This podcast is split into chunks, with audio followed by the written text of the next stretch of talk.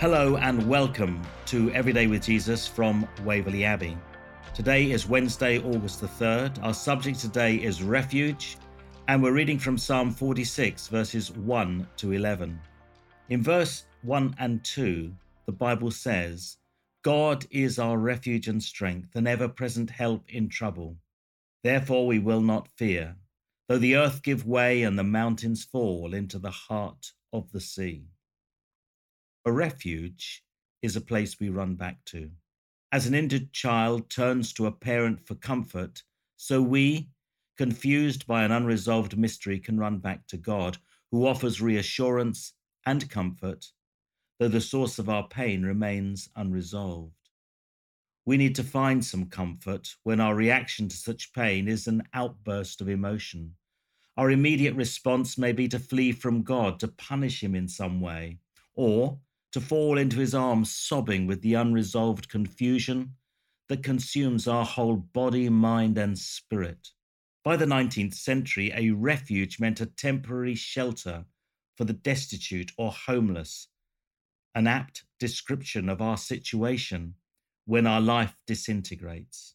But note, it is temporary because the expectation is that once the storm's fury has passed, we'll recover our composure and find a narrative that enables us to continue on our way. Trouble is all consuming, demanding everything from us.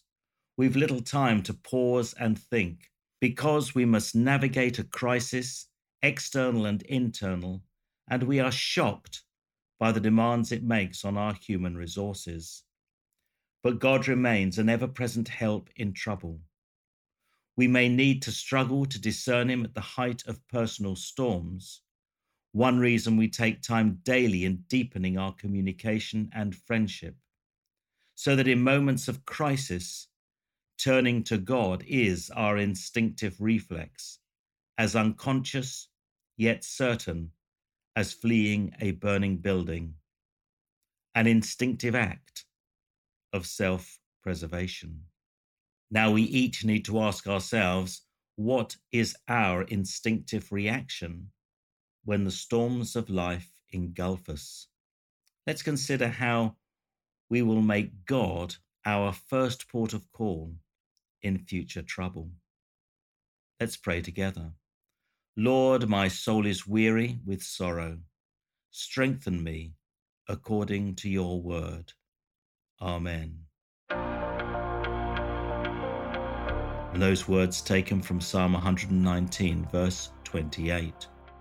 And then let's consider our readings for today Psalm 18, verses 12 to 19, Psalm 119, verses 25 to 32, John 14, verses 5 to 14, and Philippians chapter 4, verses 4 to 13.